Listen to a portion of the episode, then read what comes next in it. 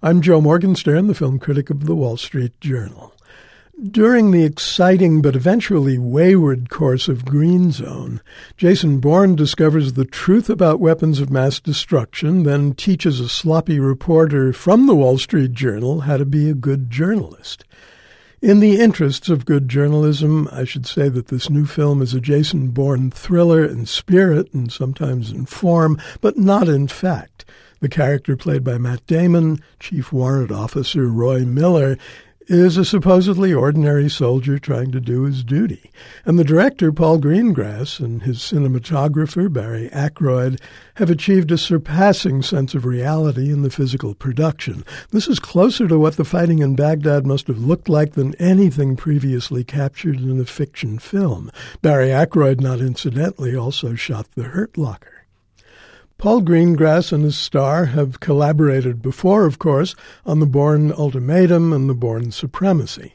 The difference this time starts with the source material. Instead of a stylish adaptation of a Robert Ludlum novel, the director was working from an overheated script by Brian Helgeland. Chief Miller suspects that Saddam Hussein's WMDs don't exist, so he goes off on his own, off reservation, in military parlance, as a one man truth squad bent on finding out who's been lying to whom. For a while, Green Zone generates lots of excitement as well as healthy provocation, but then goes off its own reservation into a won't fly zone of awkward preachments and hapless absurdities. Some of the latter involve the journal's role in reporting the war. A fictional reporter for the paper, Laurie Dane, she's played by Amy Ryan, has taken Bush administration spokesmen at their word.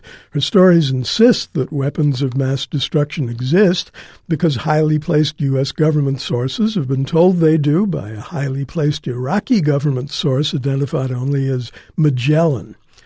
Chief Miller learns otherwise by tracking down Magellan on his own. The Iraqi, a high ranking general in Saddam's army, told the Americans that the WMDs were a fiction from the start, but a double crossing American intermediary, played by Greg Kinnear, has lied to Washington as well as to the Baghdad press corps. How could someone like you write something like this that isn't true?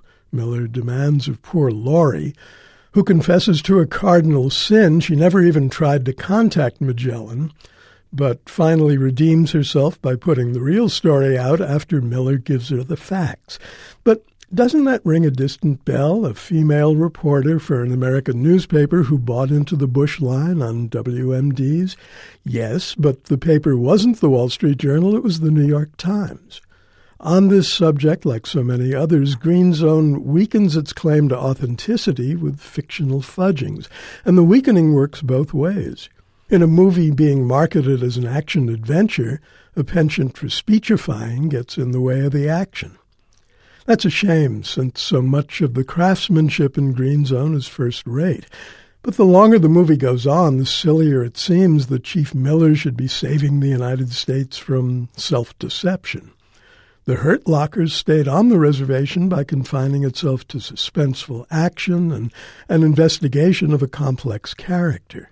Green Zone comes on as Bourne Again and ends up out of bounds. I'm Joe Morgenstern, and I'll be back on KCRW next week with more reviews.